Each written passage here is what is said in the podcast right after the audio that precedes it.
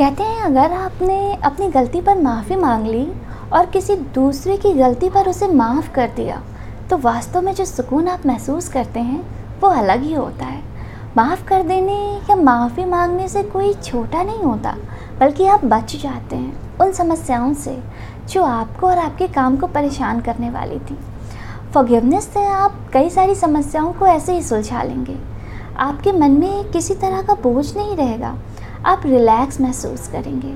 लेकिन जब आप अपनी लाइफ में खुद के लिए कोई ऐसा डिसीज़न लेते हैं या ऐसा काम करते हैं, जिसके चलते आपको नुकसान मिल रहा हो, ऐसे में आपने जो गलती करी है, वो मन ही मन आपको परेशान करती है। आप उन्हीं चीज़ों में उलझ कर रह जाते हैं। उस सिचुएशन में खुद को ब्लेम करने के अलावा आप खुद के लिए क्या करते हैं? शायद कुछ नहीं। पर इस कंडीशन में आपको खुद को भी माफ़ करना आना चाहिए। जब तक आप खुद को माफ़ नहीं करेंगे, आप उन चीज़ों से उभर कर बाहर नहीं आ सकते। आपके पास्ट के बिटर एक्सपीरियंसेस आपको प्रेजेंट लाइफ में बॉदर करते रहेंगे और आपको आगे बढ़ने से रोकते रहेंगे। ऐसे में फॉरगिवनेस के कुछ सिंपल से टिप्स फॉलो करके आप खुद को भी माफ़ कर सकते हैं। Number one express your feelings self forgiveness का फ़र्स्ट स्टेप है। खुद की फीलिंग्स को एक्सप्रेस करना। एक्चुअली जब हमसे कोई मिस्टेक होती है ना तो हम उस फीलिंग को अपने मन में दबा लेते हैं और वह हमारे मन में चुपती रहती है, परेशान करती रहती है। ऐसे में अगर आप अपनी फीलिंग को एक्सप्रेस करते हैं तो आपका मन हल्का होता है। आप हल्का महसूस करते हैं।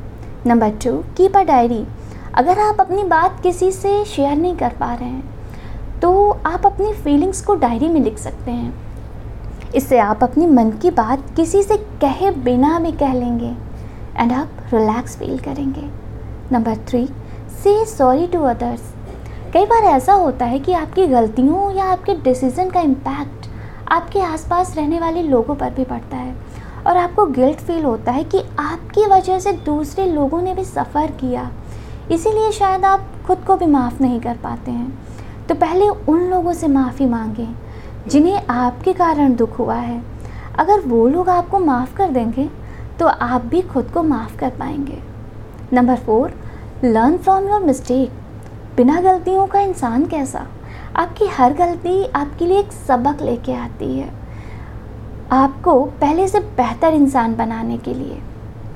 ऐसे में गलतियों का बोझ लेकर चलने से आप कहीं ना कहीं खुद को अंधेरे में ले जाने का काम करते हैं। इसीलिए उस गलती को नेगेटिव देखने के बजाय उसे पॉजिटिवली देखें और उनसे सीख लेके आगे बढ़ें।